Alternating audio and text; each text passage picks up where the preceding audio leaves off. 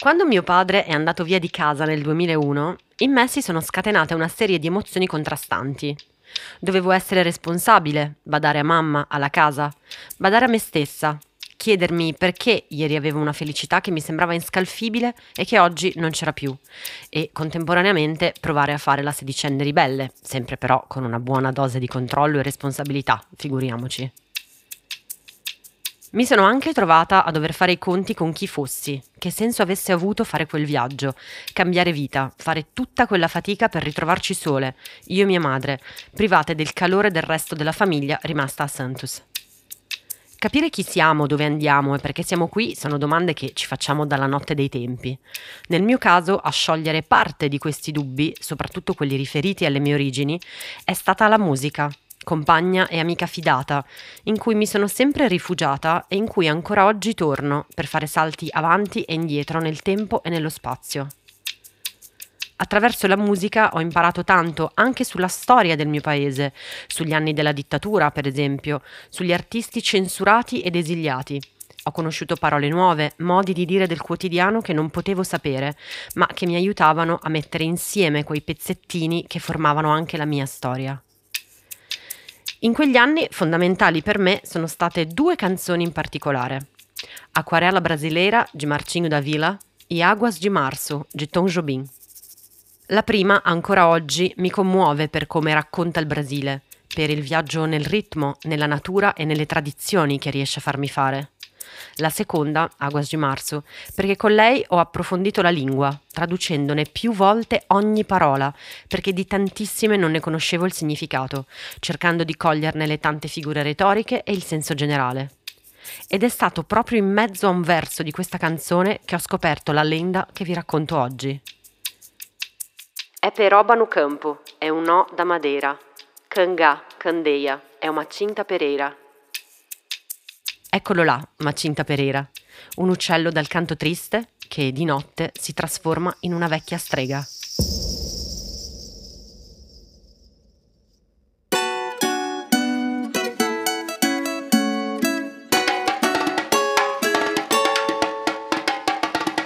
Io sono Loretta da Costa Perrone e questo è Lendas, un podcast che racconta il folklore brasiliano anche attraverso la mia storia.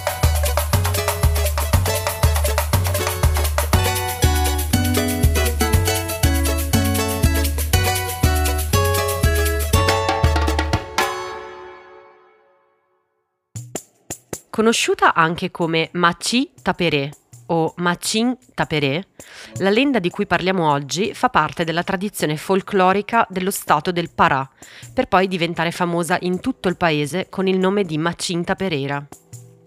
Macinta, mito ornitomorfo legato a Sassi Pereré, è sempre stato rappresentato come un uccello.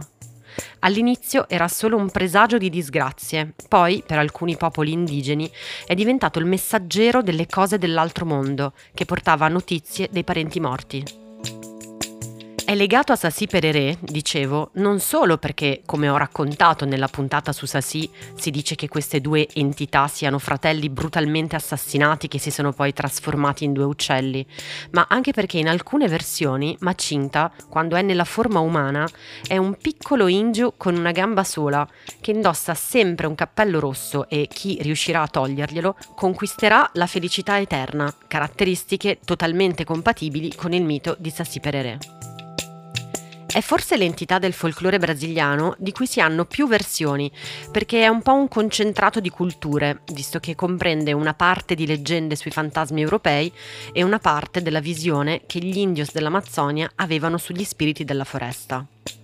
Anche l'interpretazione del suo nome ha fatto sì che ci fossero tanti resoconti diversi su questa creatura, perché Machi Taperé significa il piccolo che vive nelle rovine e forse è da qui che arriva la credenza, presente in tutte le versioni che adesso vi racconto, che questo sia un essere nomade.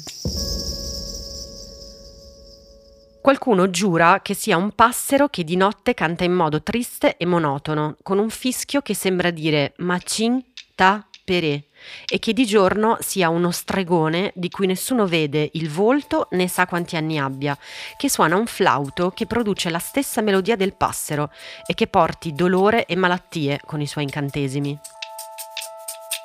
La versione forse più nota è quella in cui Macinta è una vecchia che di notte si trasforma in un uccello del malaugurio. Si posa sopra il tetto di una casa, emette un fischio continuo e assordante finché non le si promette del tabacco. Se si fa questa promessa, l'uccello vola via immediatamente, per poi ripresentarsi il giorno successivo per ricevere quanto garantito, che deve essere avvolto in un panno bianco e posizionato sul parapetto di una finestra. Se non trova niente, una disgrazia si abbatterà sugli abitanti di quella casa. In altre versioni è invece un vecchio con il capo coperto da un panno che gira di casa in casa in cerca del fumo di corda, una tipica lavorazione delle foglie di tabacco che dopo essere state essiccate vengono arrotolate, riessiccate di nuovo e consumate tagliandolo da quello che viene detto budello. In Amazzonia, la leggenda più famosa legata a Macinta Pereira è quella in cui si racconta che di notte si trasformi nella Coruja rasga mortaglia, il gufo barbagianni americano, considerato un uccello del malaugurio, poiché il suo fischio è ancora oggi presagio di morte. Trasformarsi in Macinta Pereira è un potere che si tramanda di madre in figlia e nel caso non vi siano eredi, Macinta si nasconde dentro la foresta urlando Kenker, Kenker, chi lo vuole, chi lo vuole. Al sentire questo invito, qualcuno, pensando si tratti di qualcosa di interessante o di valore, risponde Euchero, io lo voglio, e si trasforma all'istante in Macinta Pereira. Esiste però un modo efficace per catturare Macinta e per rompere i suoi malefici. Bisogna prendere una chiave, una forbice, un rosario benedetto e una scopa che non è mai stata usata. La chiave va sotterrata, la forbice piantata in un punto in cui Macinta possa comparire e il rosario posizionato sopra la forbice. Il Macinta Pereira che passerà di lì sarà catturato Dopodiché basta pulire il pavimento con la scopa nuova per far sì che il maleficio che porta con sé non si sparga e non compaia mai più.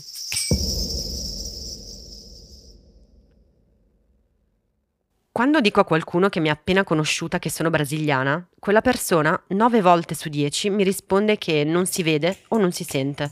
E di solito segue sempre il vabbè, ma sei italiana però, inteso credo come dai, hai vissuto la maggior parte della tua vita in Italia, quindi sei italiana, il Brasile è solo il tuo luogo di nascita. Sì, certo, è assolutamente vero che sono italiana e mi ci sento anche molto, eh, intendiamoci. Ma spiegare a qualcuno che non ha vissuto questa esperienza cosa sono le origini non è sempre facile e quasi mai lo si ha voglia di fare. Le origini, per il mio personale vissuto, sono una cosa potente che non controlli, che non ti rendi conto di avere lì, latente da qualche parte, che esplode nel tuo petto quando meno te lo aspetti. Ve l'ho detto all'inizio, la musica per me è sempre stata il mezzo con cui ho più scavato in queste origini, trovandoci dentro molte volte il mio senso di appartenenza e la famosa saudagi. Una delle volte più clamorose in cui questo senso di appartenenza mi ha travolta è stata nel giugno del 2018 durante il Festival Musica Distesa, un festival nelle Marche organizzato da persone meravigliose che ho avuto il privilegio di aiutare per qualche edizione e che ho la fortuna di chiamare famiglia. Sabato 30 giugno, a un certo punto, sono arrivati i Mitoka Samba, un'orchestra di percussioni di musica afro-brasiliana che già conoscevo. Cala il silenzio. Il direttore fischia. Fa quello che noi chiamiamo appito. I primi colpi su un rullante, poi parte il surdo, poi il pandero, poi tutti gli altri strumenti e iniziano a suonare e a camminare intorno a quel posto che per me è un pezzo di cuore. Sembrava che improvvisamente avessero tirato fuori una polvere di Brasile e la stessero spargendo per tutto il giardino. Quella batucada, quei sorrisi mi hanno colpita dritta al cuore, non me l'aspettavo e niente, ho iniziato a piangere in modo inconsolabile. Le persone che si stavano divertendo e ballando giustamente mi guardavano stranite, non capivano. Con quasi tutte quelle persone avevo parlato nei giorni prima e certamente non immaginavano che fossi brasiliana. Per fortuna è arrivato presto l'abbraccio di chi mi ama e che conosce il significato di quelle lacrime e poi lo sguardo di Jacopo, il direttore, che mi ha sorriso dicendomi con gli occhi che capiva quello che stavo provando. È tutto un po' folle, lo so, ma è così. Non so se sia questo il significato della parola origine, ma per me in parte lo è. Perché sì, sono italiana, ma quando sento pulsare nel petto un mio Brasil, non c'è nulla che possa trattenermi dal sentirmi totalmente brasiliana. Grazie a Jacopo Pellegrini e ai Mitoka Samba per le emozioni e per avermi concesso l'utilizzo dell'audio della loro esibizione a musica distesa nel 2018.